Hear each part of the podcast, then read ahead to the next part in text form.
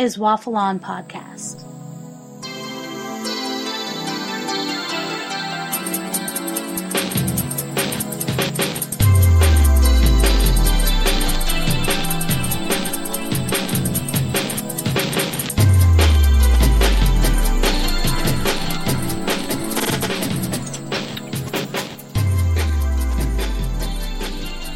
And welcome to this month's edition of Waffle On. And today we're waffling on about the Australian film Chopper. My name is Simon Meddings. And I'm Mark Kelly. Hello. How professional did that sound?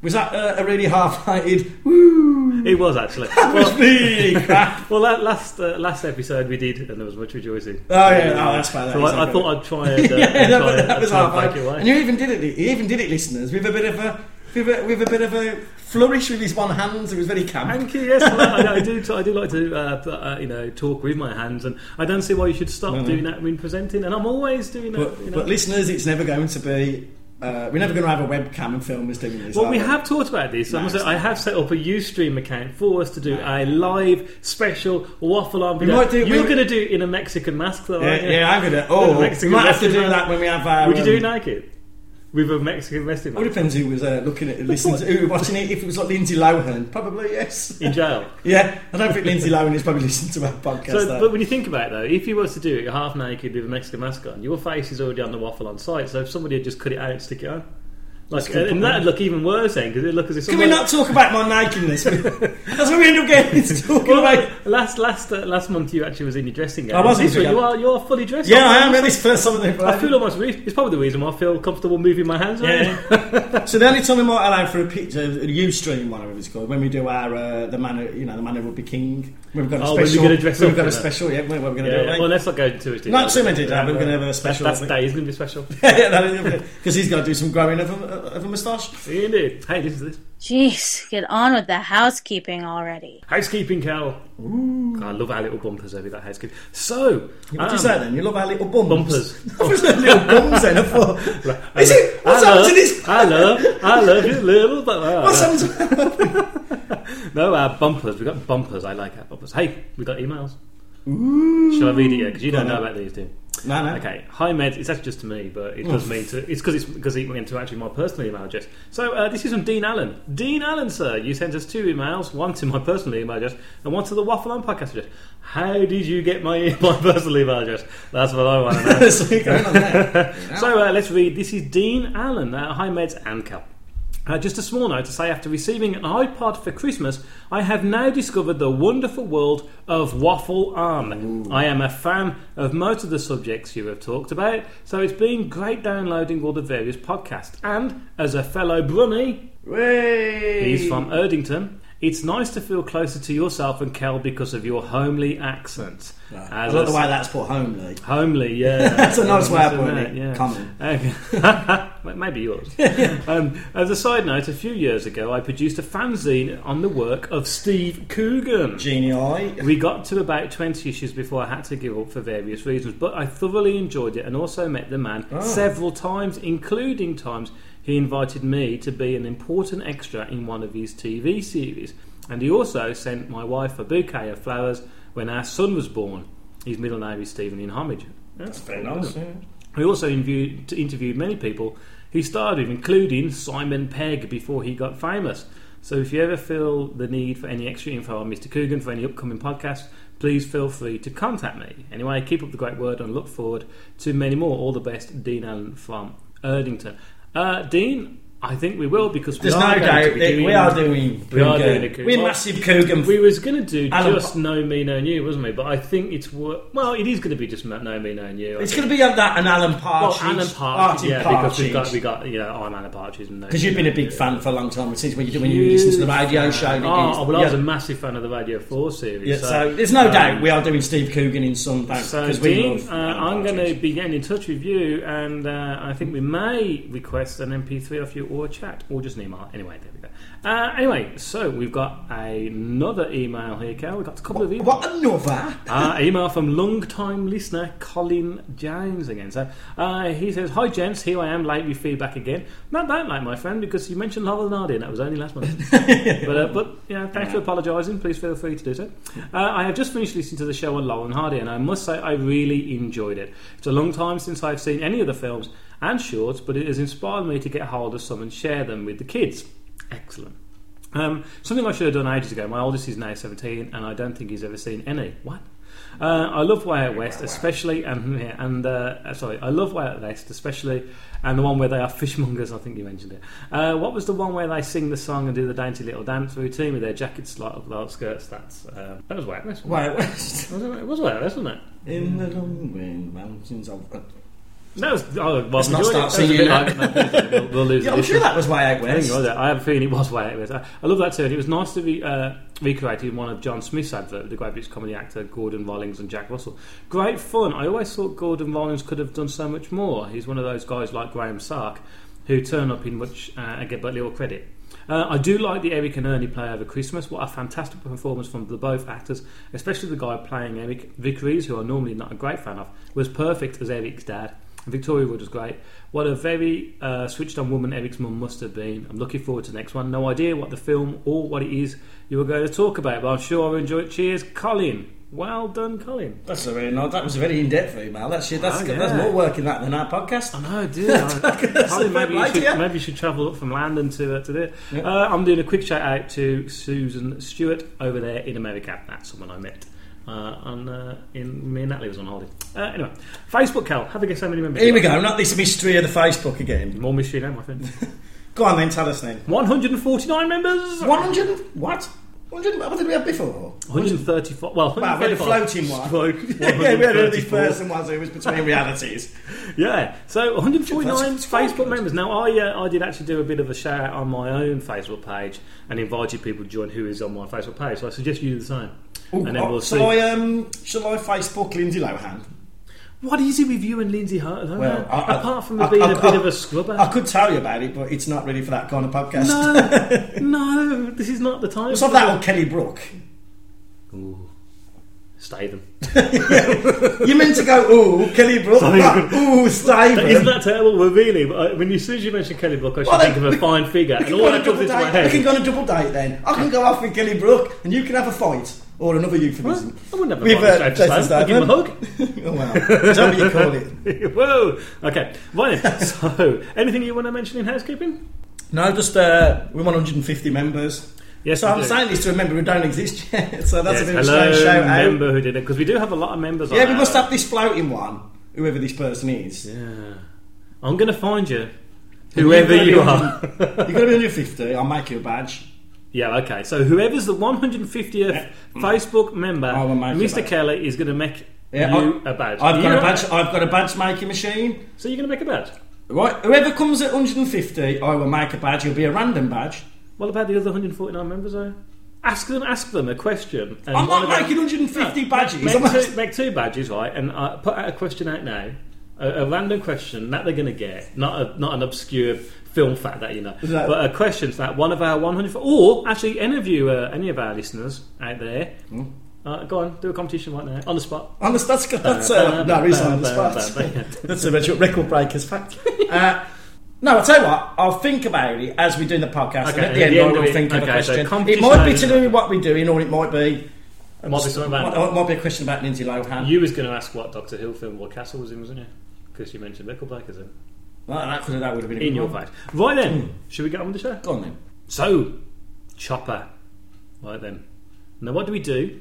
As always, when we start off a program about a show. We play the title music, The or title the theme tune. Now, in this case, uh, we are going to be playing the full version. Uh, it's actually copied off the DVD, so it does go into the film a little bit because I couldn't find this on uh, online anyway. Um, he's done. It's called "Don't Fence Me In," and it's sung by Frankie Laine. Now, interesting fact before we play it: Mark Chopper Read, whom this film is based upon, did not want director Andrew Dominik to use this song at all under no certain terms. What was that then? He forgot. A little bit later on, so they used it anyway. Well, But that's about sums him up. this sums up Mark Chopper really. We're not talking about in, intelligentsia here. No, no, no, He's no. no Stephen Fry. No, he's the theme music.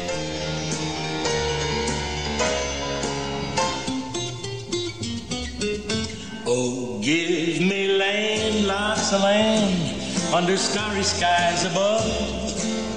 Don't fence me in.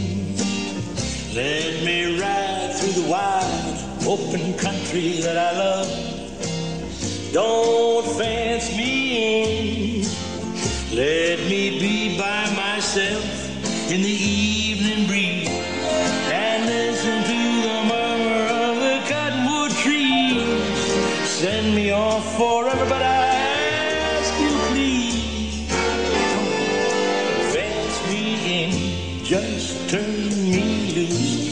straddle my old saddle underneath the western sky.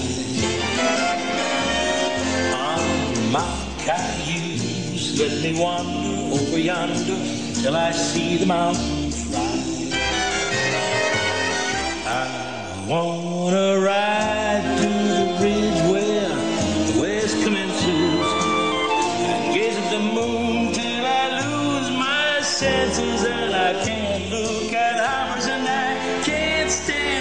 stand fences. Don't fence me. Frankie Laine there, Kel. Brilliant song for that. Uh, It is a uh, gr- it is a great song because if you haven't saw the film, when you watch it and you think about it, oh yeah, it goes perfect. It does, and uh, I've got a nice, interesting fact about uh, the theme music a little bit later on. Oh. Uh, not the one I already give you, another one. Go on then. So it's, it's, a, it's a plethora for you for, for facts today. Um, now, as you know, we also like to play a song at the end of the episode after the promos. There isn't really another song in uh, the film Chopper. There's a lot of incidental music. There is some music, but not that I thought was you know worthy of doing it. So, what we are going to play is a sketch from Australian comedian Ronnie Johns, who does a take on um, Chopper Read. Now, this sketch does have a few f bombs in it, f words going on in there, um, but it's at the end. So, if you don't want to don't want to hear any swear words or anything, then just stop it after the promos. Please do listen to the promos. Um, but the reason why I've put it in is because uh, he does he has a go at the name Stefan. And as you know, one of my mates is called Stefan. Stefan. So that sketch is for you, my friend. So, Cal, uh, Chopper the film, directed by Andrew uh, Dominik, and the screenplay is by him as well, produced by Michael Bennett. Uh, what was the year that it was made? Here's a, here's a clip. Now we now Release date and made. No, release date. we watched it quite a long time after it was made, didn't we? Because we were we we'd be honest about this, we weren't on it straight away, was we? We watched it. Uh, I tell you, when we watched it. We watched it three years after the release date. We because live we couldn't. we live yeah, we was in. Uh, we were sharing a flat.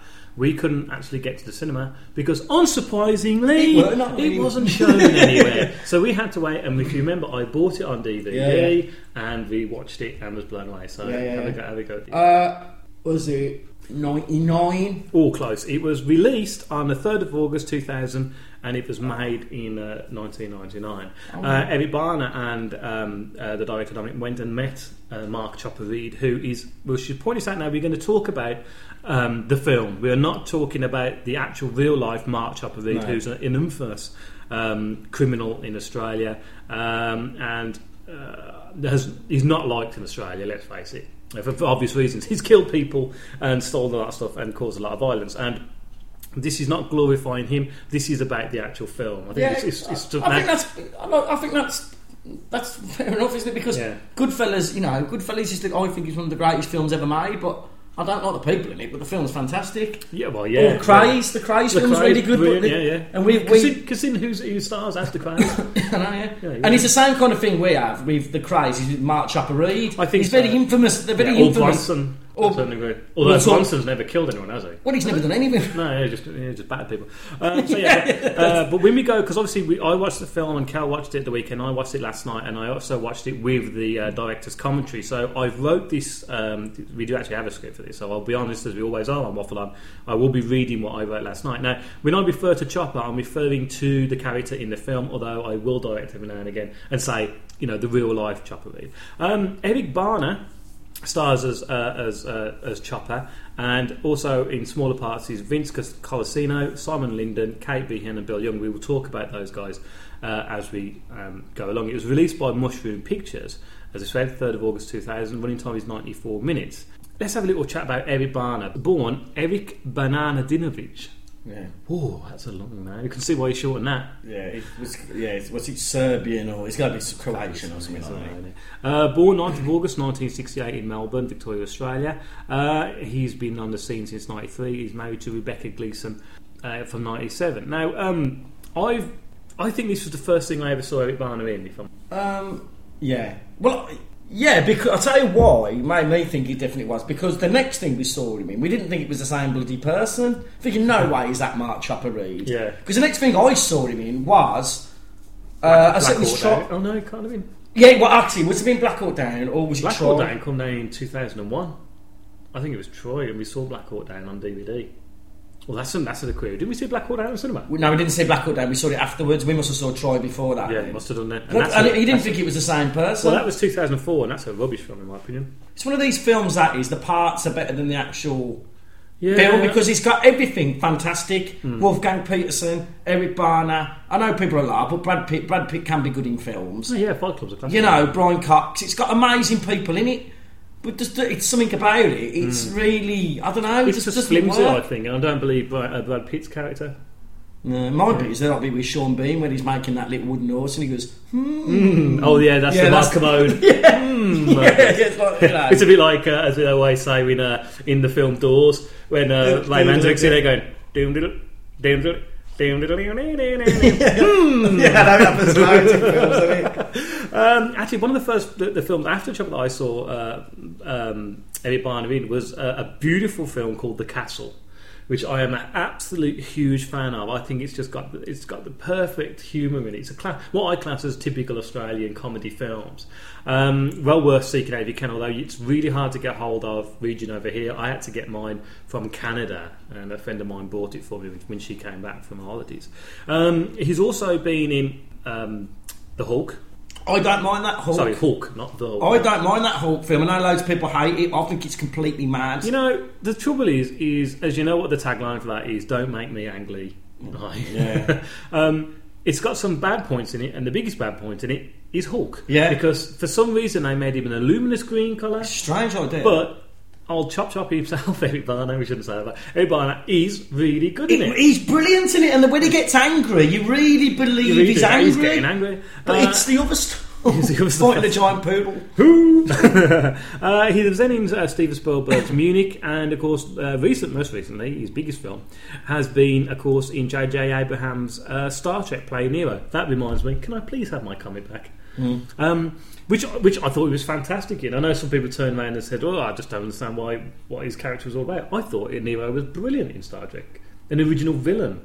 Let's just hope they do that in the second one. Well, it, it, it was, you know, what, I always think whatever villain in that film was going to be, he was always going to play second fiddle hmm. to the cast. Yeah. of, of the Enterprise because he always what it don't matter. He could have had Robert De Niro in it, Hmm. or you know, all the sort- you know Christian Bale being completely mad. It don't matter because he just really wanted to see these characters. Yeah, yeah. And I think he did a good part. Obviously, he wasn't.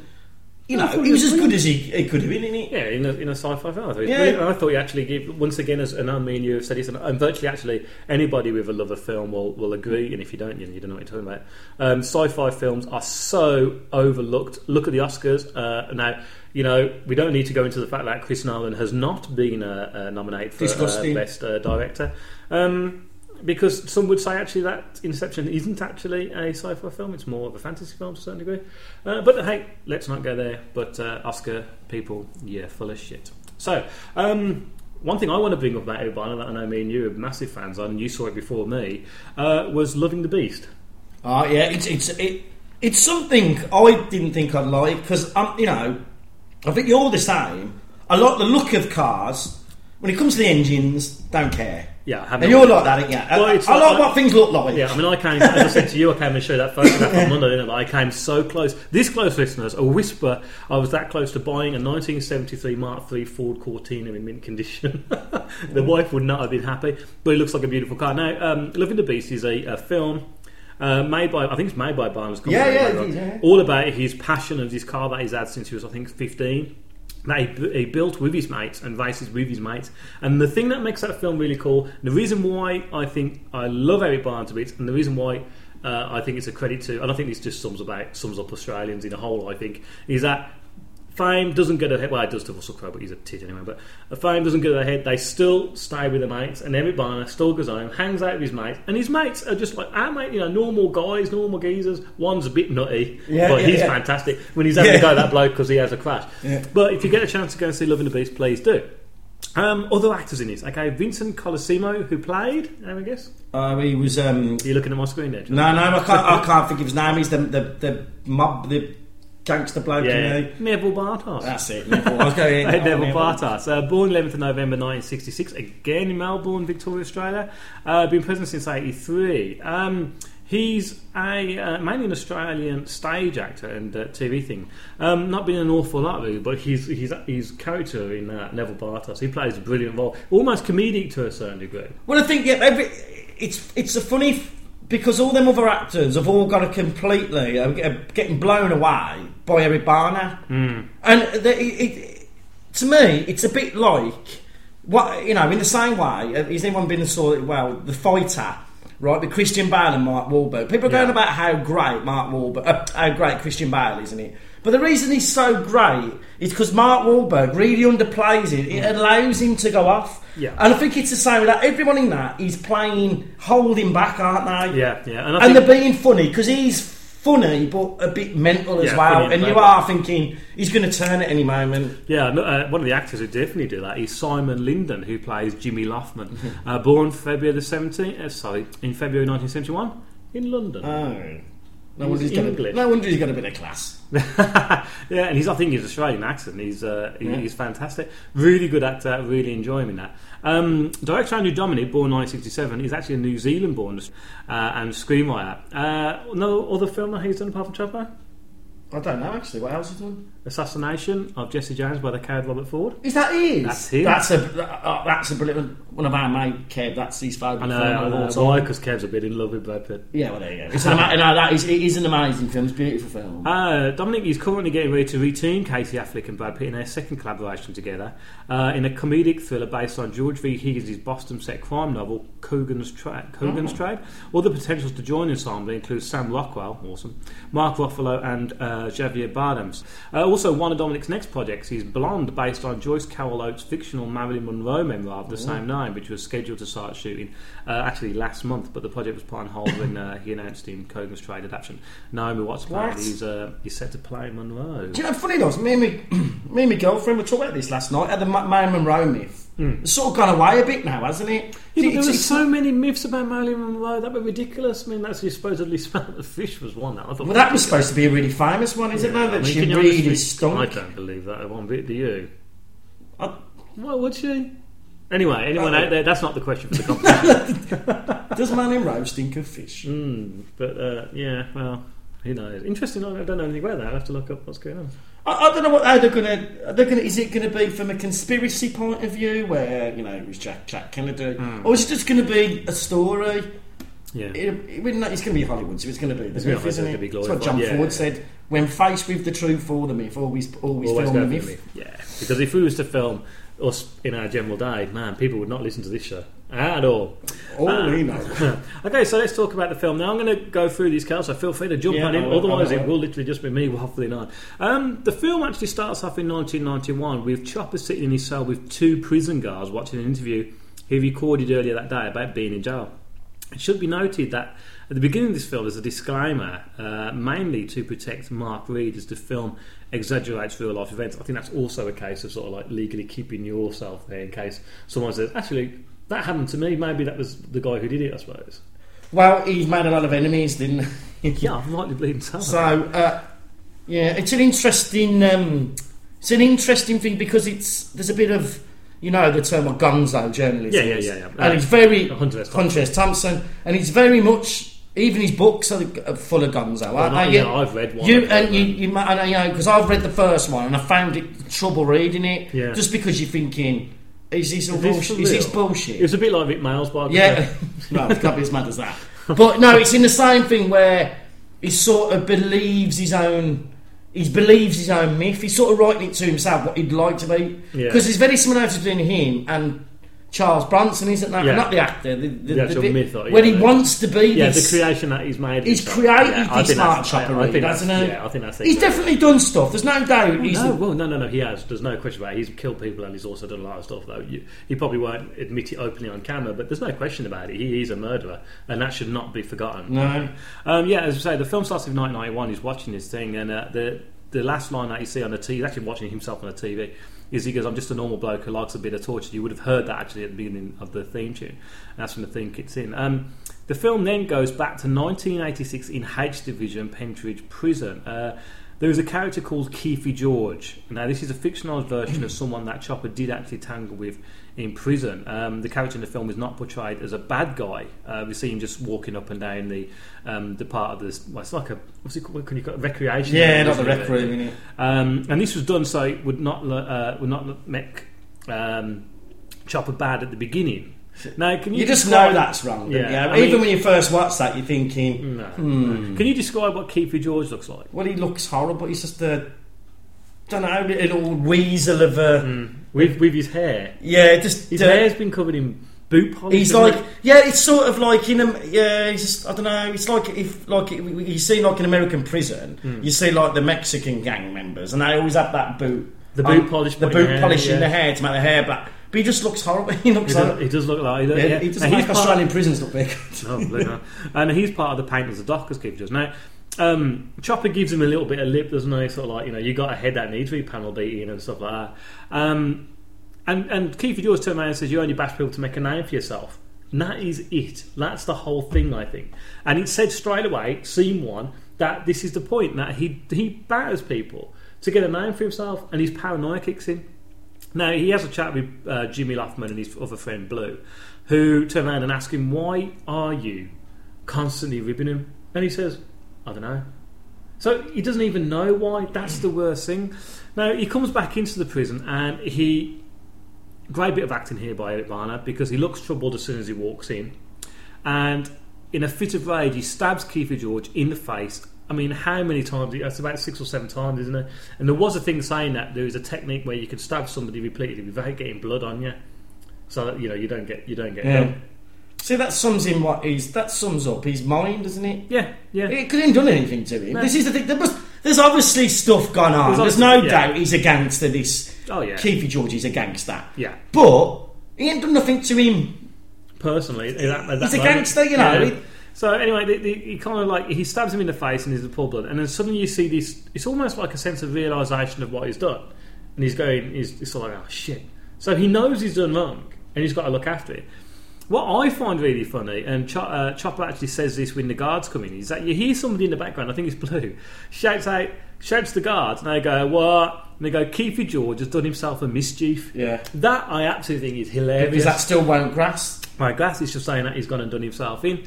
Uh, the prison guards come in to find. Um, I mean, Chopper goes and tries to talk to him again. Of course, the guy says, "You, you know, you're, you're an animal," you Yeah. know, and is pissing with blood literally all over the place. And the prison guards come in. Now, the prison guards actually in this. Um, are, uh, the one was actually a real prison guard, and the other one was just an extra, who is the one who turns around and talks about the overtime. And that's ad libbing. That's Ah. a quick ad lib. That's good. I could I do that. Now, the film now cuts to see Read being interviewed by two cops. Uh, I know that you quite like the look of the one. This is Hilton Henderson. Now, he was actually hired. He turned up for the interview for the audition with that moustache and that hair. It's an amazing bloke. That's it. Yeah, I like that look. He's got a proper 70s. seventies look, even though it's not the seventies. No, no, well, it is. It's 1970. This has gone that. Uh, oh yeah, that's right. It goes back, Yeah, doesn't it? Yeah, it's yeah. a great seventies look. I like the seventies look. You don't Yeah. get that. You don't get that moustache look anymore, do you? Not really, no. Nah, No, it's a it- it is a classic 70s look. Uh, and that's the reason why he got uh, he got cast. Now, Chopper explains the events of the attack and he actually gives this rendition that he was watching and so play with a ball fly and Blue was having a piss and all this kind of stuff. Um, but of course, it's gone out of hand now because Keefe George has actually died. So now he's in serious Oh, but the thing is, he's a serious criminal, isn't he?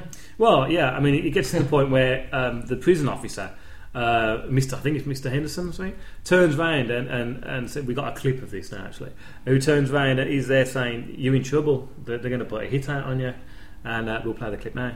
My money's always been on you, Mark. You know that. But the dockies are very threatened about what's happened to Keithy George. Very threatened. You've really put him in a corner. Now, I don't know how seriously to take this, but there's a rumour going around that's they put a contract out on you. How much? Apparently, that's been passed around, and five of the dockies have put in two grand each to have you knocked. It's not bad. I should have a go at it myself. Come on. It all sounds a little bit ridiculous, doesn't it? I mean, how are they going to get to do it? Take your pick, Mark. Now that's when you see the, the clip there. Uh, One I like that is when the actor is playing the prison officer, just does that kind of like slow nod of the head. He goes, "Take your pick," and behind them you see that that montage of prisoners in the background. But yeah, and I, I'll tell you why I like that as well because you see the realization on uh, Chopper's face with Yeah. that thing. He knows he's in trouble Yeah, because this is the thing. A lot of it is a lot of bravado with Chopper Read, isn't that? There's, he's definitely, you know, we will talk about this go but he's definitely a fragile character, Oh, and he makes up for it with character. violence, doesn't he? Oh, yeah. And that's what it all is, isn't it? And he, and I think and he's got no because I think he's got no friends, has he? no, no one likes. The only person he thinks he's a true friend is Jimmy Loughnan, and this is where the whole film is, is based Yeah. upon this fragile friendship. Now, in that background of the montage, what you see there are a mixture of real life uh, prisoners, Yes, it looks and also tattoo artists. Ah, to them look so, good. So make them all look, so we've got tats and that. Yeah. And I've got to be honest with you, if No, you you- commit crimes in Australia, my friends, you are mad because if that's where you're going, that that to me just looks looks horrible. In fact, if you uh, Chopper Read himself does actually talk on the DVD about what life in prison is like, and it's worth a watch because you know. Well, I could just say this as well because it's Melbourne. If any, anyone want to watch a really good TV series from Australia uh, about Melbourne, it's a series called Underbelly. Mm. There's three series of it in America now. We've only got the first one. I think it's in the States as well. Simon you- Lyndon's in that actually. If, uh, if you want to see what a violent place Melbourne is, Yeah. people talk about Australia. It's like you know, it's all nice. The Gold Coast, everyone's really laid back. They've got some, my, you know, because my granddad was Australian. Mm. Yeah. He used to tell me about stories about the drinking dens in Australia. Oh, well, I mean, but, but then again, you get. every- I mean, as you know, I've been Look, to Australia. And I, yeah. I love the place, and I, I, still love it, and I am, my heart is there. But you know, whenever whenever place is laid back, you've got to have the opposite. Of course, that's it. that, that, that's diametrically opposed, isn't it? That, you know, it's not a violent place on the surface, but Well, yeah. some rough people in Australia Yeah. who like like to be on their own. Yeah, and you- my granddad used to say that to him. Yeah. Uh, now, Chopper then realises that he's in trouble. There's a bounty on his head. And so he has a chat with Jimmy and Blue, and he's saying that he's going to put an ice pick in the back of everyone's neck, uh, make jelly sandwiches out of all of them. And Jimmy goes, I don't want to do it. And then Chopper reminds him that he once helped him out with a sawn off shotgun and a judge. Um, Jimmy decides he just can't go along with this. Um, you know, his, his appeals coming up. He's not going to have that. So in the courtyard, and this is the actual courtyard where this incident actually happened. Oh, is that the actual? Yeah, yeah. Um, Jimmy sh- uh, stabs him. And first of all, Chopper thinks that he's, he's just He's- sort of he's like messing about, He's isn't messing he? around, yeah. Uh, and he stabs him again and again. And there's, you know, Oh. this scene is actually it's quite surreal. It's very artistic because Chopper seems to deny what's going on, and he actually, you know, puts his cigarette that he was rolling back in his pocket. Uh, apparently, this is like a defence thing. It's because it's a sense of unrealisation, and it's because his his friend, his only friend, who he thinks he's been with for years since they were kids, would actually do it to him. Um, now, at one point, when you watch that film, Chopper goes to hug Jimmy, and if you notice, Jimmy backs off. That was ad lib. Uh. Uh, Simon Lyndon didn't know that Eric Bana was going to go and hug him. So when you see him go towards him, What, he's sort what natural people do, yeah, isn't it? so it's that. So I, I, I don't look about that bit. I'd like it, but what makes it horrible? I, even you look up close, you see the cuts. They're all Yeah. coming out, and that's Yeah, what I didn't like because I thought, bloody hell, how did they do that? It's really well Yeah, done. it's obviously a bit of a thing. Yeah, but it's well done. But it's like he's been stabbed. God knows how many times, Yeah, and he's like, times. it's casual. He's standing there. He's just I mean, casual. there's also a fairly uh, homoerotic moment in this scene as well, where as Chopper's been stabbed, Jimmy stabs him again. and He's holding it, and they almost kiss, don't they? It's a weird scene, and It's that is a bit really weird, isn't it? And I think that adds actually more tension to the scene, I think, because you've got this very, very violent incident that has happened between two friends, and it's almost like the unbelievability of it all. Anyway, Chopper pulls away. He takes his jacket off, and then there's some realization of what he's done. As you said, you can see all the blood coming out of the stab wounds. And Blue, brilliantly played by Dan Wyllie, throws up. Now, interesting fact here uh, is that Dan is actually being sick in that scene. He's actually real life throwing up, and uh, which I think is marvelous. Yeah. Um, now that he can make himself vomit at any moment, just like just like that. Yeah, that was another reason why he got picked. I don't, I don't believe that was the only reason. No, why he got a picked, good because he's also a, a brilliant. Now um, Jimmy then goes and asks Blue to cut him, so it looks like it's all in self defence. Blue can't, so Jimmy cuts his arm himself. And when the prison guards come in, um, they they pick Chopper off and drag him off and leave them in there. And then you got Jimmy shouting, "So how about you get someone to look after me arm?" Which I think is just just another. But that's a brilliant bit of humour, and this is what this film has. Yes, it's dealing with a notorious criminal. Yes, it's dealing with very, very violent scenes, but it's got that classic Australian humour, dark humour, all the way through it.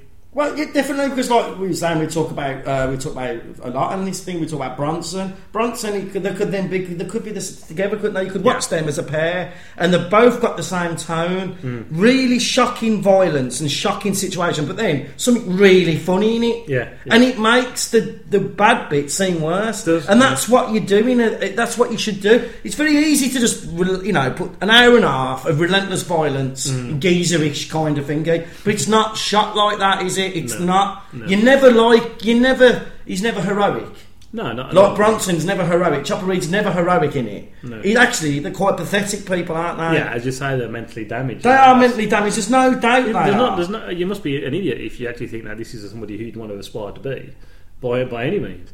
Um, we cut now to the next scene. Chopper's in bed, and he won't say who did it. Uh, but the police there, the same police who was uh, who was talking to him, and they turn around and say, "Well, Jimmy has actually turned around and said that you attacked him first, and he's going for a compo claim." um, which, of course, then does actually hurt Chopper. And we then cut to the court where Jimmy's actually defending himself. This is actually again This a is real true. life event. Um, and we've got a uh, we've got a wee clip of that now, so we're actually playing it now. In the matter of the police versus James Richard Loughnan, Mr. Newman is appearing for the prosecution. The defendant is not represented. Now, Mr. Read, have you been searched prior to your appearance in this courtroom today? Yeah, by all and sundry. Everyone's had a go at it. And why do you think that is, Mr. Read? Well, they searched everyone, especially you, Mr. Loughnan. I put it to you that the reason you were searched so thoroughly is because you have a history of violent behaviour in courtrooms. Are you not currently serving a sentence of 14 and a half years for the attempted abduction of a judge? That's 16 and a half years, Jimmy. 16 and a half years. I'm told you used a shotgun in this attempted abduction, is that so? Yeah, right here under my coat. Oh, yeah, nothing down there now, huh? Oh, I wish there was. I bet you do. Who would you like to use it on, hey? This judge? No, I'd use it on you at the moment. Yeah, I bet you would. You hold human life very cheap, don't you, Mr. Read? Some human life, yeah. Oh, you have a lot of hostility towards me, don't you? No, perish the thought. Even lunch that suit you're wearing in court today. You lent him a suit. Yeah. I, I realise it's not a fashion competition, Your Honour, but if he'd have worn what he's going to wear, you'd have given him 20 years for bad taste. What is crazy about that, the fact that Chopper lent him the suit. Suit, yeah, I love that bit. That's a and that's a true thing that did happen That's to true. me. He actually lent him the suit. suit to do, which which sums it up. But this is the realization, and it, there's a scene towards the end of that where, and it's not on the clip, where he turns around and says, um, "Who knows what goes through your mind, Jimmy?" And it, that's the bit where he realizes he's done for. Um, it's not good for him in this scene for Chopper. The other inmates are shouting. He's lost his two friends, um, and so he decides that you know he's got to get out. He's got to leave H Division because he's going to get. He is going to Yeah, get killed. yeah. They've already tried to kill him. It's a matter of time. So he goes in there uh, to ask for them to get out, and of course, what do they say? You only leave uh, if you're in, in the hospital ward, isn't it? What's Yeah. he say? Uh, well, they, they just turn around and say, no, no, no. So Yeah. there's no way you're going to. And he turns around and says, oh, well, I'll be out of here by the afternoon. And I think we've got a clip. Now, if you could just see it in your hearts to move me to sail, I'd be really appreciative. Geelong's a dirty old hole. Come on, Mark, you're classified as a maximum security prisoner. You're in here convicted of a very serious offence. Suppose a bribe's out of the question. Mark, this is not a joke. I'm not joking. I'll be getting five grand crimes compo when Jimmy and I finish up at the Supreme Court. Look, Mark, a bribe is out of the question. You're not going anywhere. Yeah, but if I stay in here, I'm dead. Yeah, well, I'm sorry about that, but nothing can be done. Mr. Beasley? Mr. Beasley.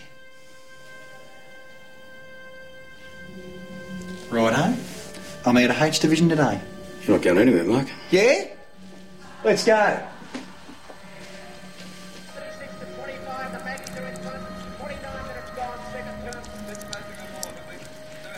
Don't sore at it. I'm trying to be gentle, mate. You fucking idiot. Rip into it. Slash it off.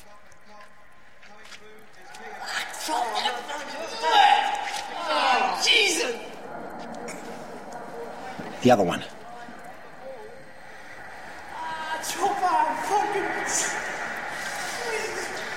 You're not going to get me for this later, are you? Just get on with it, you fucking fairy. Rip into it.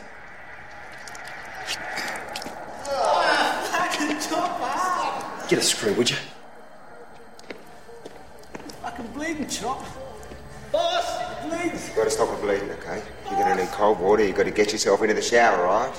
You talking to me now, are you? Hey? After all I've done for you, I took you from tears to fucking glory, and you do this to me. I'm not angry at you, Jim. Just broke my heart, that's all.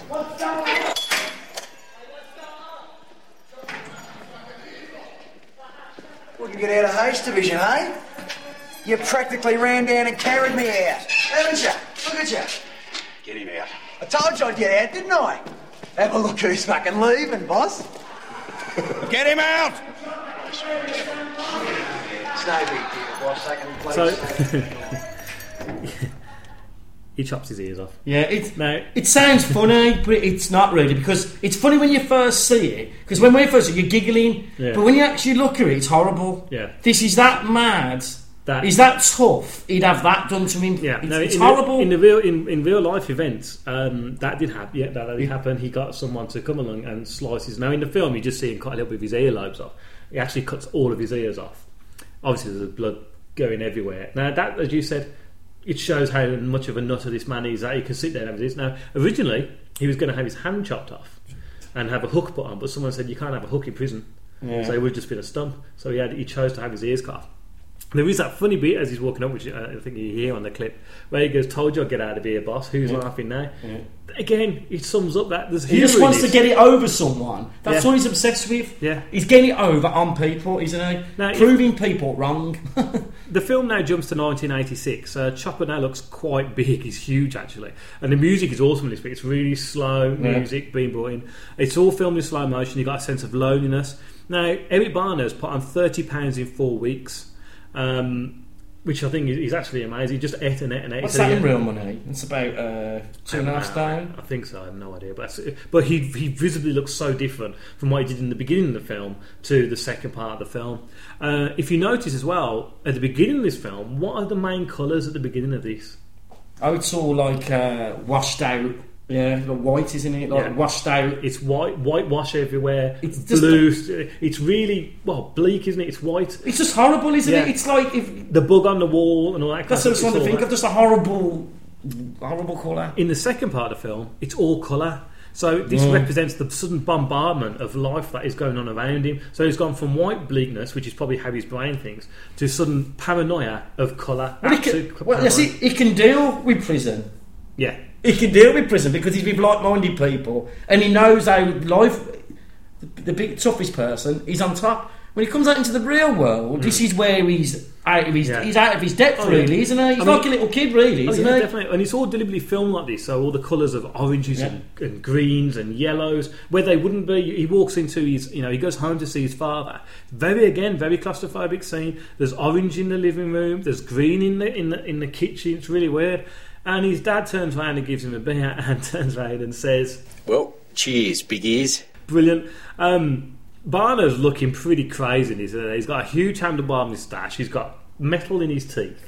And uh, you know, if, if this doesn't say anything about wanting, wanting to meet the guy, you really wouldn't want to meet him because he is a seriously imposing figure. And okay, it's He's a horrible person. He's- he's- he's You know, and I know he's, you know, he's got his prostitute girlfriend. Oh, Tanya, yeah. Well, it's not really his girlfriend, it's obviously, but he- he's horror. He's absolutely terrible to her, isn't he? Yeah, well, we'll come to that. We'll come to that minute. but I mean, just, just making me, me you thinking there. Yeah. He's not horrible to everyone. Well, yeah, you know I mean? He, he tries to get one up over his dad by saying that he wrote to his mum, and his dad just laughs saying because obviously his mum left him. Mhm. Uh, yeah, again, it all sums down to the fact that he's had bad, you know, a bad upbringing as well. Uh, the scene comes to a nightclub where with Chopper and his girlfriend. He goes straight to the front of the club. He tells Moore to calm down because he doesn't want people looking at him because he's he's totally paranoid about Right. his ears. Well, don't Yeah. cut him off. You know, what do they think they're going to do? um, he gets a tap on his shoulder. And this is where we meet Neville Bartos. Uh, Chopper stares at him, and then suddenly, and it's a great scene where he's staring at him, and you can see that in his head he's thinking, "Who are you? Yeah. What do you want? What are you doing here? Have you got a gun?" And his sudden recognition kicks in that he knows Neville Bartos. He actually shot Neville Bartos in the leg. Yeah. Um, now Neville is standing there uh, in, in oh, I mean this is really bad dress sense. I anyone in Australia let us know if this is what actually the dress sense was in Australia in Yeah. 1986. But he's standing there bare chested with an open suit jacket on, covered in gold chains. Um, apparently, he got all his gold because he got a lot of money in compensation. Uh, this is when Chopper turns around and says, "Ah, and I didn't get a penny for doing it." So he's already thinking Yeah. that he's owed money because he's shot somebody in the leg. That's his. That's his twisted logic, isn't it? Yeah, yeah. Throughout this scene, he his paranoia gets more and more, but this is all brought on actually mainly out of guilt because he keeps saying to him, "You don't blame me, dear, for shooting you." You know, I apologise for that. So he's constantly saying it, but of course he doesn't believe it. He doesn't believe that they've forgiven him. So for everything he does, all of his anger and all of his violence he does, he seems to want immediate, like to say, actually, it was all right. The scene where he killed Keithy George at the beginning, he goes up to saying, "You're right, Keithy. Yeah, have a cigarette," because he wants Keithy George to turn around and say, "Don't worry about it, mate. Thanks for stabbing me in the face." Yeah. you know what it is? I think there's a lot of this film. It, I think if you go back in his life, that's a bit with his dad. He wants recognition Yeah, and for being good at something or doing something. He wants these people. Yeah, we all know you're really tough, Chopper, because that's what it all is, isn't it? Mm. We know you're really tough. We know you're a serious gangster. We know you're a serious gangster. I thank, I thank you for that. Yeah, I Well, think you've that- proved to me you're really yeah, bad. Yeah, yeah. Uh-huh. now he gets more and more paranoid. He does turn around to Neville and say that if you remember ten years ago, I had that shotgun to your head. You know, I chose to shoot your kneecap off. That's all. As he goes back to see his girlfriend, there's a strange Turkish bloke talking to her, and she's laughing. Apparently, this guy just turned around and, and you know, just asked what the time was, asked for a cigarette. Chopper gets amazingly paranoid and drags her out of the club. And he then turns around and starts shoot taking pot shots. This was actually an idea of Eric Bana's uh, in that scene. And it shows that he's a nutter straight away. Um, it reveals that Tanya's girlfriend is a prostitute, and that she actually reminds him because I don't want you. I don't want you looking at other men. And she turns around and said, "It's a bit hard, Mark, because Yeah. I'm a prostitute." And you know, it's over me. I think she's brilliant in this, Tanya, uh, the actress. It played you know, it's you know that that bit. I think that one, one of the most depressing scenes is that bit. There's, it's not that a depressing film, really, but it's that really depressing film when he's talking to her and she's just shooting him up with drugs, Yeah, that was And- early on in the, yeah, in the and scene. and he just don't care. No. He don't understand what's going. He just goes along with anything, Yeah. doesn't he? He's actually that's actually speed he's taking there as well. He's Phil injecting speed in. Now, it's one thing a drug fucking Chopper Read would not need. It'd be bloody speed, would it? Yeah, yeah. And I just think it's a really. He, he, he doesn't even know what he's doing in his life, really, does he? yeah, I mean, Because he's horrible to her. Yeah, I he's really she- right because he's racist as Oh, well. well, yeah, I he's a yeah. racist. He's oh god, he's seriously. right. I mean, she laughs at him, but it's all in a childlike kind Yeah. of way. She's always trying to like calm him down, and she's the only one out of all the characters in this who don't, who's not one, not scared of him. Well, apart from later on, but that's for obvious reasons. And two, seems to be able to calm him down or be the one up on him. But of course, this this doesn't get him quite well. And she tries to go and um, she goes kisses him, and he's he's accusing her of sleeping with Neville Bartos. Yeah. which of course she hasn't. But she says, "I sleep with a lot of people because that's what I do." She kisses him, and Yeah. he turns around, and I'm going to have to say, Yeah, you're going to have to say. the There's no film. other way of saying So it. I, I do apologise. I don't get offended by it. But he turns around and says, "Get away from me with that mouth that sucks a wog's cock." Wog's cock, yeah, that's and and it's a really offensive thing to say. Anyway, it's really racist. But the look on her face is sort of like she's actually really hurt by that because yeah, obviously she's a prostitute. She does a lot she's- of stuff. Like she's only But- doing it to survive, Yeah, isn't but she? the fact that he's insulting her. You know, Mm. normally when we- you know, it's all about who she's been kissing. That's the thing. So anyway, she turns around and, and walk. You know, leaves the car, goes into the house. He goes up to the door. Love the way he walks. Yeah. Everybody go down to a tea. And he's, he's talking to her through the glass, and she goes, "I don't want to talk to you anymore. Go away." And he walks away. Now, it's at this point where, up to this film, as the director turns around and says, "You, although you, you shouldn't like Chopper in this film, you actually." You're kind of rooting for him for a little bit because you can see his flaws, What and, and he's brilliantly done. This is the way that they all the way through it. You can see his flaws, so you're kind of thinking, "Oh, I It's the maybe they're right." classic anti-hero. If you know, it's a hard thing to do, but if you've got a good enough screenwriter, you can make people like baddies. Yeah. it's a hard thing to do. Oh, with downfall is that an essence of that? With? Downfall, that, well, that was on Nick Frost was talking Yeah, about yeah. that. That you care for Hitler in it. Yeah, which is you never thought you'd you- ever say that, but that's good. Good. And it come down to it; these are people. Mm. Not the motivations you're liking, it's the people. Or the actions. Or the actions that they're doing. It's their, them people. Well, the, the, the turning point in this is that you see Chopper walk out, He then kicks the hell out of his car and goes back up. And at that point, you, you've seen it flip out. And you think, oh, he's And you think, oh, hello. And he goes upstairs. He kicks the door in. He goes up to the, the mum and says, "You stay out of it." He goes up and starts talking. He slaps her. The mum comes in. And he goes, "Look what you're doing! You've upset your mum." He headbutts the mum. Yeah, it's a mad scene, that, isn't and it? I tell you, I mean, although it's all out of shot, apart from the headbutt, but it's, it's what I do.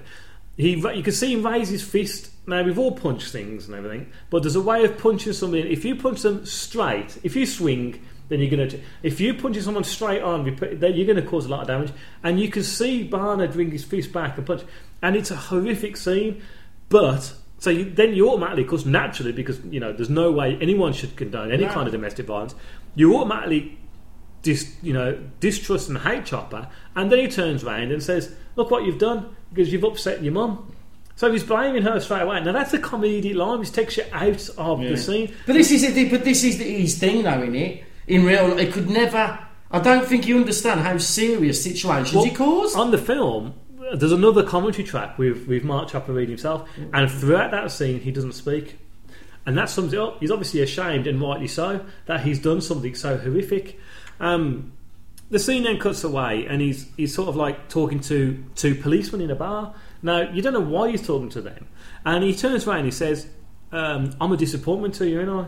You know, you thought I'd be doing all this." What he's actually saying is that he is a disappointment, and he's actually talking to the audience here because we are disappointed in him as the character because we've kind of rooted for him all the way up. Well, you thought he was this, uh, like, well, not Robin Hood. You thought he was this kind of bandit figure. Oh, you know, he's only killing, he's only hurting bloody other scumbag Yeah. criminals. You know, that's acceptable, even though it isn't, because No, the people as well, if they haven't done anything. An eye and all that. But when it's, but when it with the woman, it changes, doesn't it? It makes you Yeah. think different. Yeah, yeah.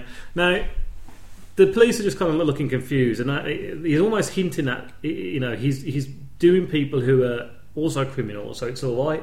Obviously, as you just said, then it's not all right. not he all right. then cuts back to Neville Bartos's house, uh, as we said, played by um, Colosimo. Now, he'd already been in another classic Australian film, Wagga Boys. It's a very famous film, Very Australia, famous film, isn't yeah. it? And, uh, and Chopper turns up at his house. Now, there's a lot of unscripted moments in this scene, all ad libbed by Bana and Colosimo. Uh, Bartos has an absolute huge house with a swimming pool. He has two dogs who, whose names on the bowls actually are not the real dogs' na- names, and he's done that deliberately. So if anyone calls the dogs' names, they'll attack them. Uh, disturbing thing as well, of course, is that um, Neville Bartos also feeds his dog Speed. Yeah. So it's like, you know, what kind of sick man is that? This sums up the world they're all living in now. Yeah, yeah, it is, it is quite weird. Now we have a bit of a classic drug scene here, where I think it's brilliantly filmed, where it's all slightly sped up, and but the vocals are normal. Yeah, that's right. Yeah, So whether, whether they've cut frames out of it, I'm not so sure how they do, it, but I love it. And it's sort of like it's all weird, uh, and the only, it only lasts for a few seconds. And then Chopper asks Neville for some money, as it's obvious that Neville Bartos is making a lot of money. And of course, Chopper, in his mind, rightly so, thinks he should be having a cut of the money. Um, so he turns around and he says, "I think we might have a clip of this, but we'll just go for it anyway." That I'm going to give you 20 seconds to get me the cash, and I'm saying we've got no cash. You- and I think he's joking. He's like he's joking. you know, the he's joking. joking. and he's sitting there, and, and, and he counts down. Admittedly, he counts very very quickly, twenty seconds, and does indeed shoot uh, a Neville Bartos in the stomach, and then uh, accuses him of having a whinge. So uh, we'll, we'll play that clip now. Neville? Bloody sorry, mate. I've had a couple of drinks, I get a bit bloody carried away. I've just been out, you know, fuck. Sorry. Had a bit of go here. you know. I don't know who you think you're talking to, mate, but you're being very rude. Do you understand? Show me some respect, will you? Very, very rude. You're on my money. I'm, I'm fucking rude. embarrassed, you know? I'm fucking embarrassed. I'm fucking sorry. Nev, I'm sorry. All right, mate. Apology accepted. Now let it go. Will you relax? Take it easy. Fuck, I'm trying to relax over here.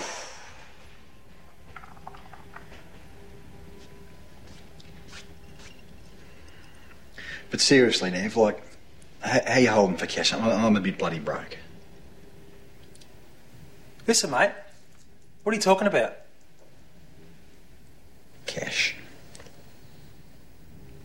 There's no cash here. Here, there's no cash. All right? Cash, no. Robbo? No cash. I'll tell you what. You try getting from where you're sitting to the front door. Because I reckon I could shoot you from where you're sitting to the front door. Because that's about as long as you've got to produce some money for me right now. I'll give you 20 seconds to produce some cash, or else I'll fucking shoot you. One, two, I've got no three, cash, mate. four, I told you I've got no cash. Listen, you come in, seven, I fucking eight, give you drinks. What's the matter with Sit you? the fuck down. Listen, 10, hey, hey, hey, 11, listen, hey, hey, show some hospitality, 13, mate. What are you 14, doing? 15, Stop with the 16, fucking cannon. What are you counting for? 18, Take it easy. Oh. God. What the fuck are you doing, mate? Jesus Christ, relax. He's not your enemy. Well, he fucking is now, isn't he? Get a fucking rag. Forget the rag, boys. Get the fucking cash, would ya? Bloody frozen. How long's it going to take to defrost that, you idiot? He's in a bad way, mate. What's the matter, Neville? Did you burst your bloody appendix or something? You having a whinge? Come on, Chopper, we've got to get him to a hospital. So you took him to the hospital? No, I didn't take him to the bloody hospital. Now tell me this, right? Why would I shoot a bloke, bang, and then put him in the bloody car and whiz him off to the hospital at 100 miles an hour? It, it defeats the purpose of having shot him in the first place. What's more, it's bloody insulting. It's bloody insulting. I mean, am I the only bloody standover man in the country who provides a medical plan for some of these characters? Uh, do I look like Mark Brandon Medicare Read or something? All right, who's bloody driving? Such a bloody such a big fuss over such a little hole. Put one in the brain then. Ah, come on, man. Jesus Christ, relax. Chopper, come on, mate. You don't do this for your mates.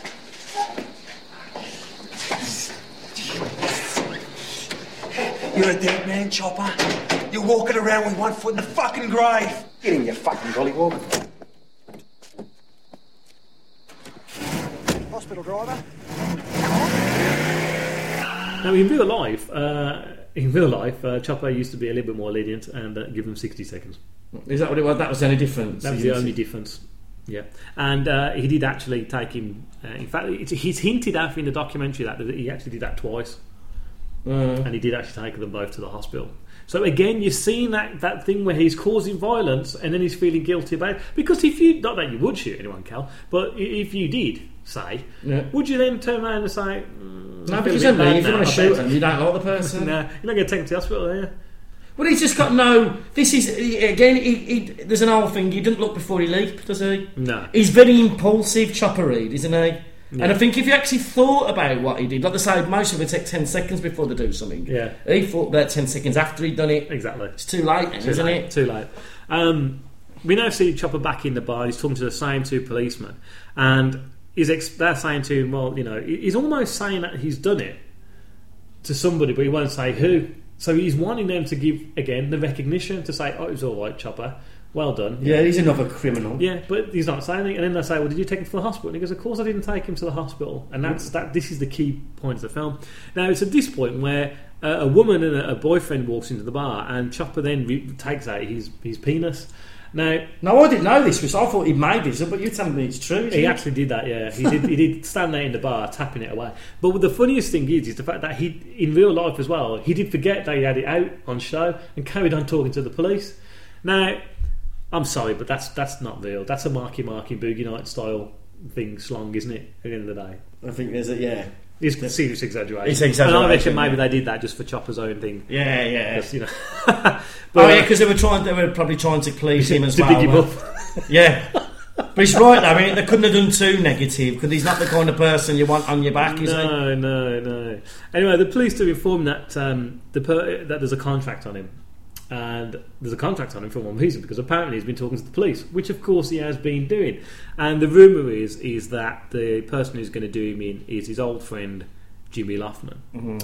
Now we cut to uh, Chopper outside Jimmy's apartment, and Jimmy's not looking the best No. at all. He's in a, a, a sordid little flat apartment, so with uh, another. He's got already got a child, and his wife's pregnant, or his girlfriend's pregnant. It's never stayed right, and. Um, Chopper's at the door and he says you can come in but you've got to put your guns in. And apparently there's about five or six guns that he hands in. That's true as well. That Bloody hell. actually happened as well. He did carry that amount of guns. Now Mandy who's the, the uh, fiance of Jimmy's um, she's a bit of a mess. She's in a state. There's obviously serious drugs going. Well, the on. junkies aren't they? The junkies aren't they? Uh, but what is more about that is very claustrophobic. And apparently, all the furniture now is actually from someone actually someone's apartment hell. because they wanted to get authentic Uh, old right, furniture. yeah, so they yeah. went to an old people's place and got it all.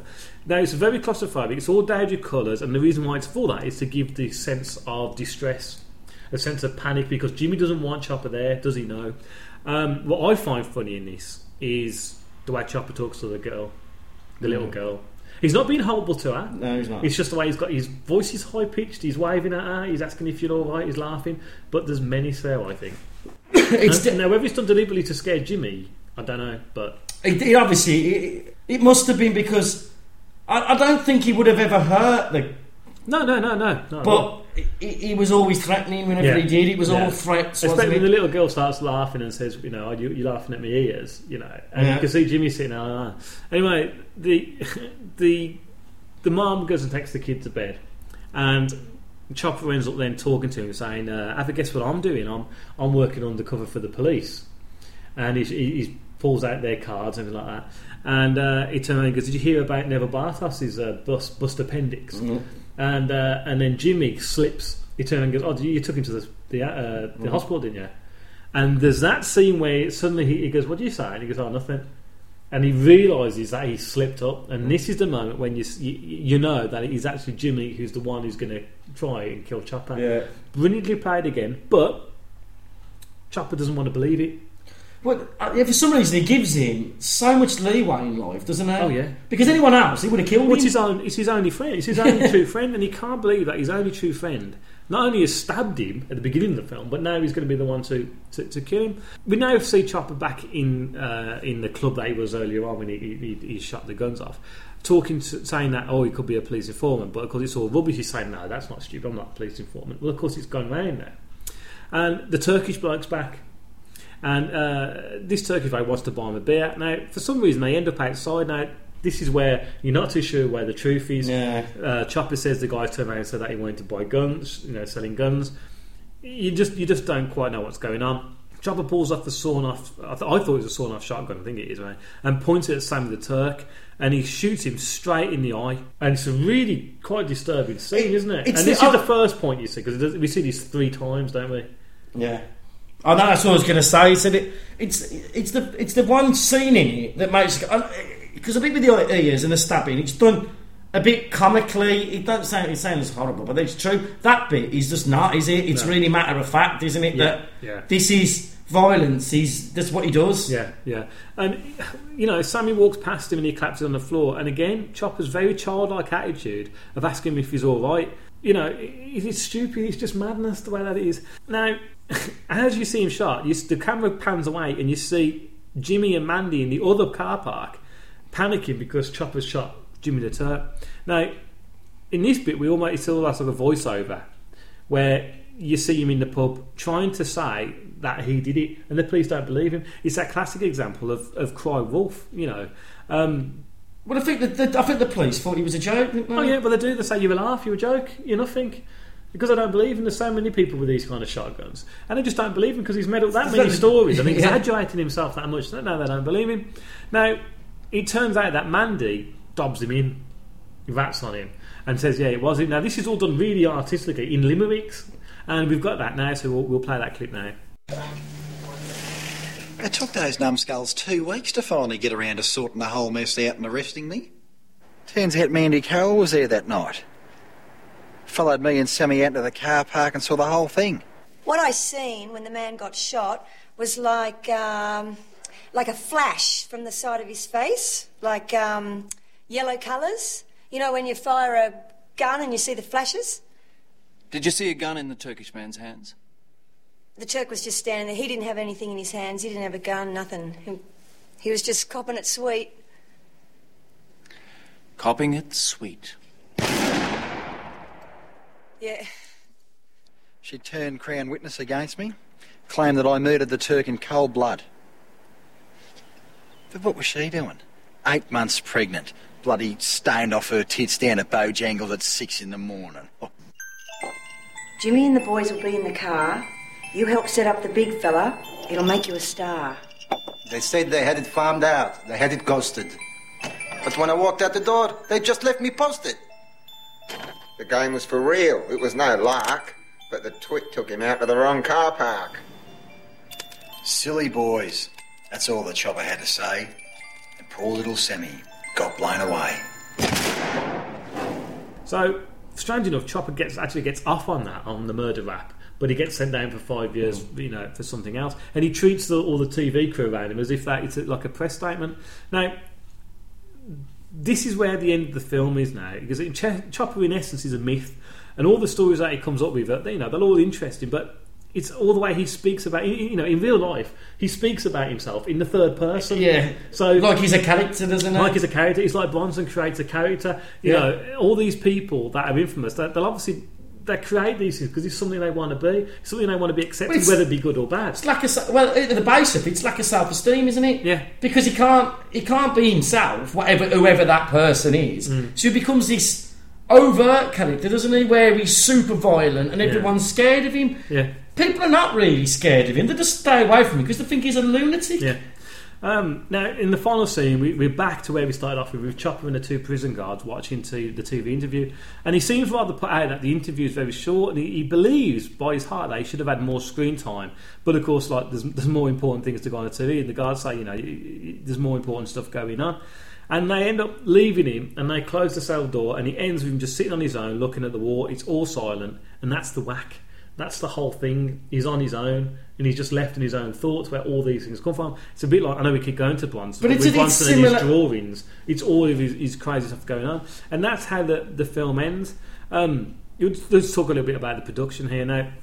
The biggest production difficulty was being allowed to use Pentridge prison in Coburg, Victoria for the shooting, as the prison was being closed down. And while negotiations went underway, the funding for the production was delayed, and this will literally put it almost put it off. I think using the areas such as H division for reality, I think adds adds essence, you know, that extra bit to it. I think now it's because of the fact that I don't think you would you'd care much when you're watching it because you think that's a good set, well, that's a good, Yeah, you know. no, it, no, it does make a difference. I- You know, when you, when you see stuff that's filmed in a set, e.g., Prisoner Cell Block H, yeah, yeah, well, right? yeah. The- With, there the car, is- with the cardboard bars. There is it's it does it does there is a difference, and I think that that reality, mate, because it's so grim. Yeah. It's so grim. It is like hell, isn't it? It's like purgatory. No, my one was uh, Lizzie, who was the old woman in um in, in uh, Prisoner Cell Block H. She was a big with the fan club. Hmm. She'd come over and nicked all the money from the fan club and went on the run. this is true, Really? true, true. Yeah, she nicked the money from the British fan club. Excellent. That's what I like to hear. um, so, some facts. What's some facts? Go on then. Now, Dan Wyllie, who plays Blue in this, was also in another classic cult Australian film, Romper Stomper. He played Cackles in it. Now, do you know? Do you remember the one? Oh God, it's got to be one of the skinheads. Uh, there's like the oh cackles. Yeah. He's the one. Which now, one? That's one of He's totally bald, smooth bald, not stubble bald, and he almost looks like he's got hollowed eyes. I know the one you mean. That's yeah, the one you mean is yeah. Yeah. Oh, that's an amazing film. Uh, Kate Beahan, who played Tanya, starred in the remake of The Wicker Man with Nicolas Cage. well, I don't think it's too bad. and an episode of Farscape, and was also in Matrix Revolutions and Flight Plan. Uh, and she, when you see her in, in, in real life, she's a uh, important shot of Chopper walking down the street towards the camera in slow motion, with everyone else in the shot out of focus, is filmed in the exactly same manner as Travis Bickle in Taxi Driver. You well, like he's the he's the prototype if you want a loony in the film. yeah, He, he just is though, isn't he? That, you know, you think if you think of a nut, Travis Bickle Is- is, the great uh, one, isn't he? Uh, now, interesting little fact here. Now, well-known Australian singer-songwriter Billy Thorpe was strongly opposed to the use of his version of "Somewhere Over the Rainbow" in the opening credits. The makers chose to use "Don't Fence Me In" instead. Now, the interesting of this is the writer of the latter song was increased substantially by the song's use of overshots of a prison. As everyone probably knows, "Somewhere Over the Rainbow," the original song to accompany the opening credits of Chopper, was written especially for the 1939 film version of The Wizard of Oz. But curiously, in L. Frank Baum's original stage version 93, the Tin Man was referred to as Chopper. That's interesting, isn't it? that is interesting. That's a really yeah, bloody hell. So, Cal, overall, uh, overall thoughts of Chopper? I love Chopper. I, I, I don't like it as much as Romper Stomper Right. because I think Romper Stomper is the class Australian you know, crime film, but eight out of ten. Eight out of ten. I, I, I, I, I, I, I forgot how much I loved it. Until you saw the other. This would be on because we went a bit mad on it when we were a bit younger, didn't we? Like we did with loads of things. So you just got sick of Chopper, didn't we? Uh, I'm going to go. I'm going to agree with you. I'm going to give it eight out of Yeah, ten. yeah. yeah. You know, it's not everyone's cup of tea, I- and it's not for children. No, no, no, no, no. You know what I mean? It's a lot of people are not going to like it because it's horrible. There's not a nice person in it. No. so Uh, no, and uh, as we to prove that, uh, we have a comment here from Stefan Sornock. Hello, Simon. This is Stefan from Australia, just giving you my review of the movie Chopper.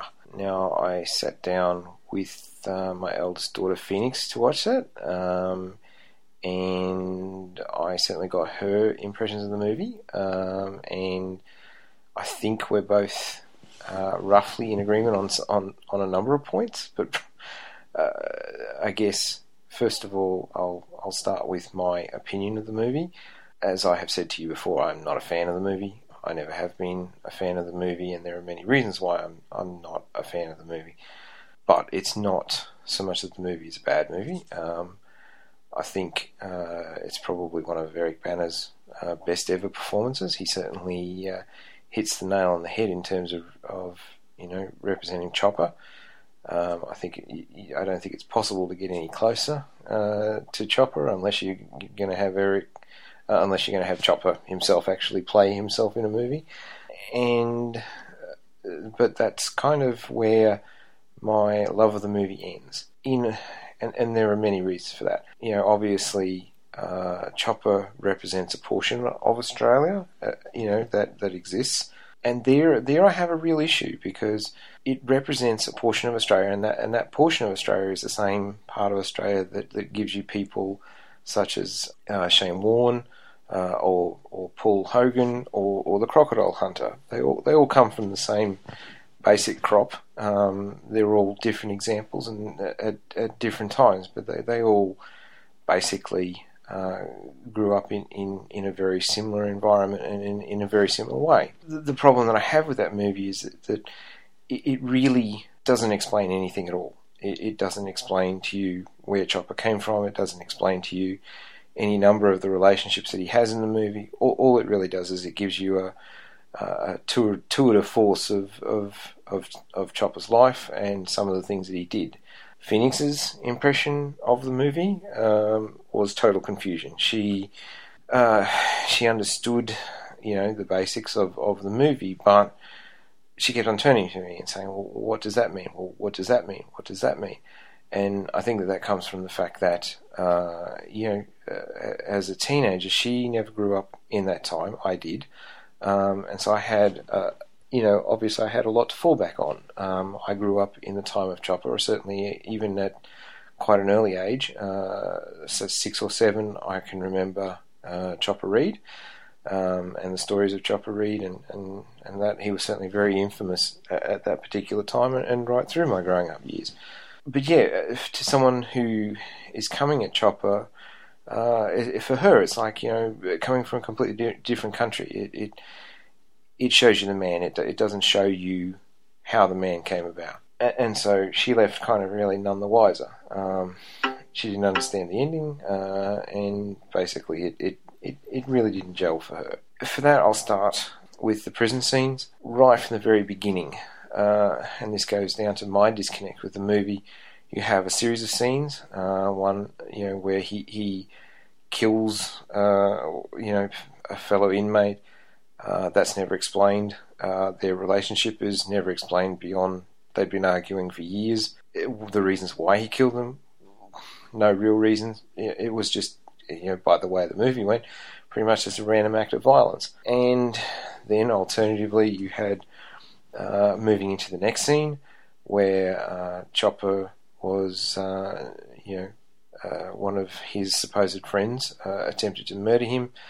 Uh, again, th- th- that no explanation, just no clear explanation, just basically, oh well, you know, for whatever reason, the, the, the friend decided to, to kill Chopper, and or you know, and then didn't go through with it, um, which then led to the infamous cutting off of the ears scene, which at least that had some explanation. Um, I'll, I'll, I'll give that bit you know some credit.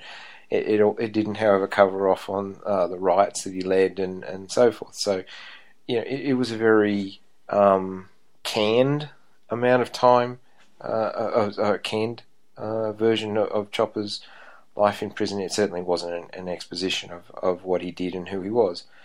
From there, you go to his his relationship uh, with his with his girlfriend post prison, the relationship between him and and uh, corrupt policemen, uh, the feud, the ongoing feud uh, between him and, and his friend from prison, and none of that really made sense. It does if you know the bigger, wider story. All those things actually fit, and, and the story of corruption and and various other uh, figures uh, that don't appear in that movie, underworld figures and so forth.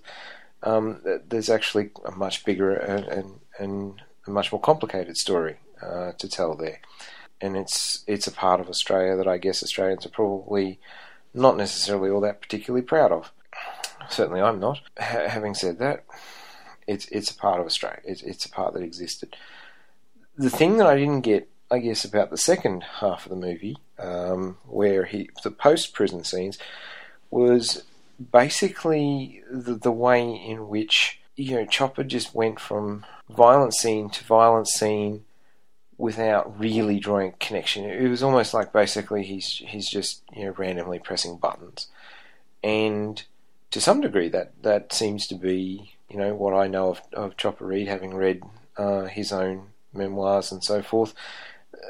That's not necessarily a, a, an incorrect view, to be honest. I think a lot of the time the man just totally reacted on instinct and and and in that way, I think actually Eric Bana did a fantastic job of, of basically getting the madness of, of Chopper down pat. And yeah, that's one of the actual funny things is, uh, you know what, Chopper is a bit of a cult hero in Australia, and and and I think I understand why because, uh, and th- this was actually something that um, one of our more famous actors, Jack Thompson, made uh, an observation that uh, that Australians hate eccentrics, but they'll love a madman and and Chopper definitely fits into the Madman class. So I think you know in that way he kind of represents something that we you know that, that Australians aspire to. And again, in the you know the same the same sort of self-destructive behaviour can be found in people like Shane Warne and, and Paul Hogan and so on. And you only need to do a little bit of digging into their lives to see the, the trail of debris that's been left behind them. Um, and, and, that's unfortunately the problem with the Madman. The other part of the movie that really, really confuses me is, and it starts very, very early on. You you have the scene where uh, you know Chopper basically takes a knife and uh, you know and, and stabs uh, another prisoner in the face. The reaction of the prison guards is basically just pick him up and drag him out, you know, as if that they had no compassion, that they, you know, that this was just nothing more than you know a carcass to be to be taken you know in in a meatworks. I'm not really sure that that's uh, an. I mean, certainly, I'll, I'll I'll I'll say that I'm not sure that that's really how it was. Um, I know that that the infamous H block was um, not a nice place. It was it was a nasty place, and uh, and, and it certainly saw more than its share of violence. As I said, there were riots that the Chopper actually led in H Block and, and so forth. But I'm not sure that they were that uh, immune to the you know to to being human that they would actually you know have reacted like that. And in fact, if you if you look at the the, the all of the people in in charge, really all of them come across as, as largely been corrupt. You know, they, they accepted murder without, you know, like the guards, they just basically dragged, you know, the prisoner away. Never, you know, in that circumstance, no one in their right mind would would do that. They'd be calling a medic, and they'd be basically getting medical attention to uh, to to him in that instance. Um, the prison guards who then uh, talked to Chopper even when he was in hospital the way they approached it and the way they, they presented the information, it was all, you know, it, it, it, there was no procedure, there was no protocol, and as much as I know that in that particular time there was a lot of corruption and there was a lot of problem within prisons, I I'm, I'm I just don't think it was that simple that you know that they were in on it as it were. You know that they accepted that you know the crims killed each other and they did all those things and that was the way. Of, I I don't necessarily believe that. I've certainly met uh, some prison guards who worked in the prison system at that time and they wouldn't have said that that was the way it was.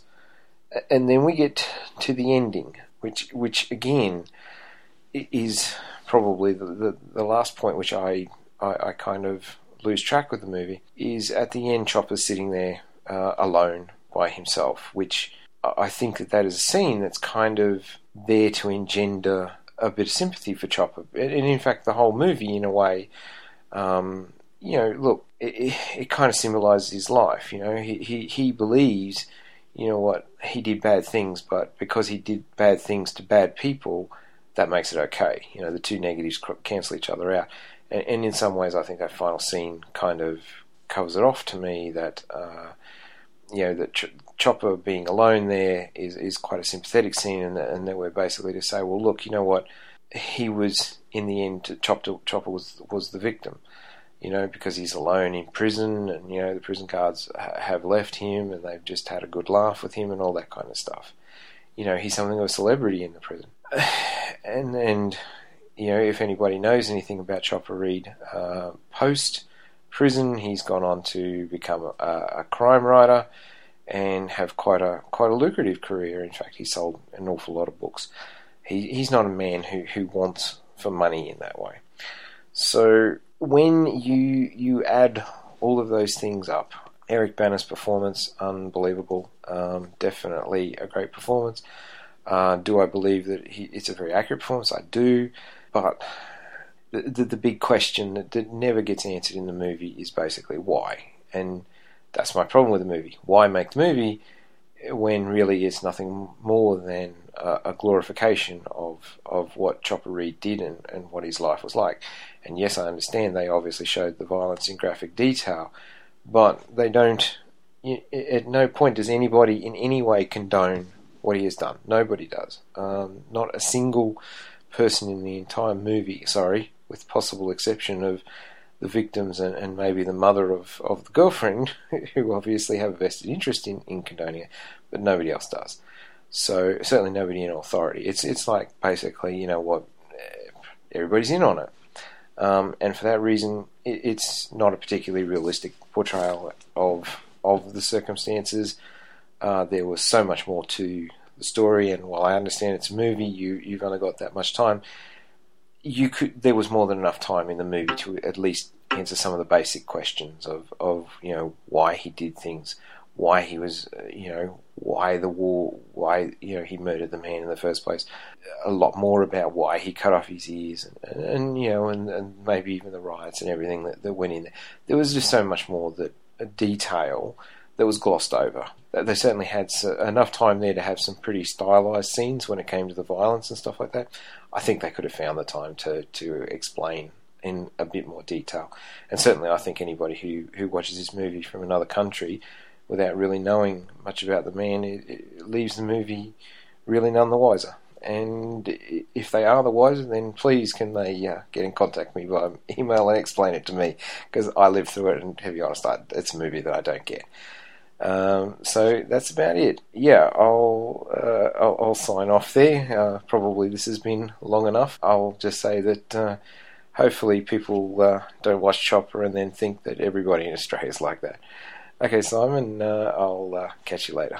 Now, um, another film that we uh, actually you you told me about, yeah. in fact, you lent to me and I bought it straight away, was uh, the 2006 film The Magician, starring Scott Ryan. I'm going to let you have this bit. Why are we talking about this? Because it's the same kind of thing, but even more smally man. Now you know more about the production of this, don't yeah. you? How this was done, mm-hmm. but this is a true tour de force of a film. Uh, yeah, it's the same kind of thing, really. He's about he's, he's the magician. He's a magician because he makes people disappear. But I remember that he's a hitman. Yeah. Right, and it's just about him in. Is it over? I think it's just over a day, isn't it? Over really over a day or a week, what he gets up to. Yeah. But it, it really isn't. A, he's not like Chopper. He's a bit more reserved, isn't he? A bit more calculated, but in a way, he's more scary, isn't he? Yeah, because of the fact that he kills his mate, which is a bit weird. It's a really. Go on, you talk about it. Well, I, I just want to I just want to bring up Scott Ryan. Uh, the guy, he's a fantastic writer and an awesome director, and he has only done this for one film.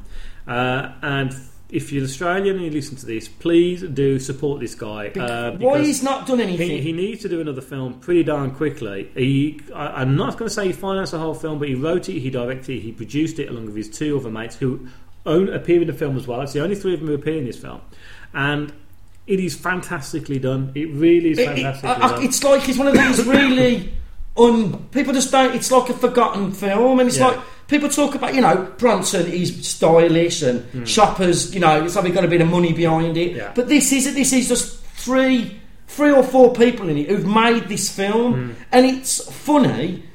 It's not that.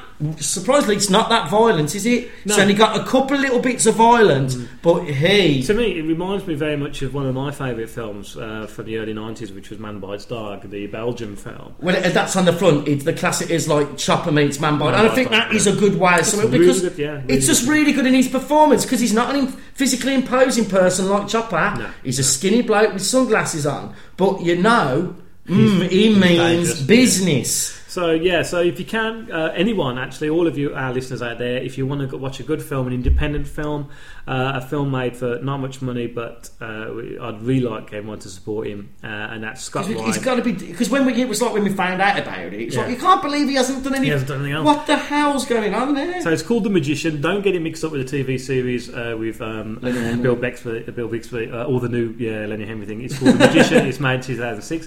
Quick shout, shout out to Shane Jacobson, who was in the other 2006 film uh, called Kenny, who, uh, as we also found out the other day, is the presenter of the Australian Top Gear. Oh, it's a great, great, great comedy. Really great and funny, 2006 was a very good year for Australia. Yeah, I actually think the uh, uh, that was 2005. But anyway, but there you go.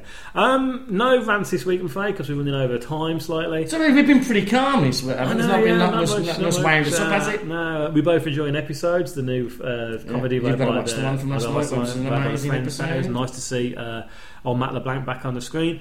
Um, so that's it. Uh, please do listen to the uh, promos that we're going to play straight after this. Uh, if you want to send in comments for our next episode, which is going to be The professionals.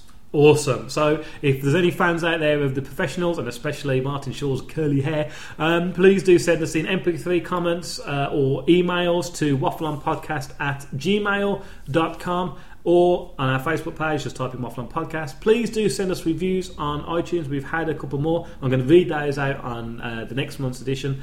Uh, Kel, thanks for joining me. Well, I'm, I'm in my house. yeah, yeah, once again, and I'm going to head off and edit this up. Uh, thanks ever so much for listening, everyone. Uh, once again, it's a pleasure to have you here, and we'll see you next month. Take care. Cheery bye. Okay, whoa, stop, don't go anywhere. We haven't asked you the question for the competition yet. So, those of you who haven't turned off your iPods, here is the question to win one of two badges. So, there's two prizes, there's two badges, and we might throw in a signed waffle on picture uh, if we've got one lying around. So, this is the question that Cal set because he's buggered off now. This is the question. In Rocky 3, who does Mr. T play?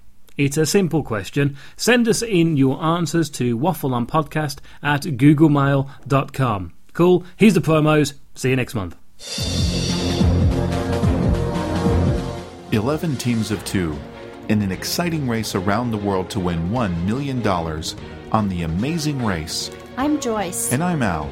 On our new show, the Fast Forward podcast, we'll recap each weekly episode of The Amazing Race, give you a rundown on each team, and tell you our predictions on who we think will cross the mat in first place each week, and ultimately win the $1 million prize. We'll also share listener predictions and other interesting information we pick up along the season. So when you've had enough of that awesome British humor from Meds and Kel on the Waffle On podcast, check out the Fast Forward podcast in iTunes. And we'll see you At the Fast Forward.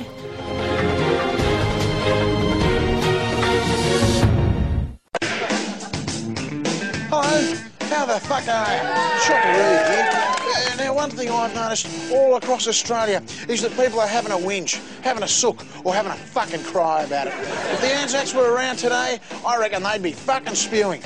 Australia needs to harden the fuck up. Uh, Anthony. This is Anthony.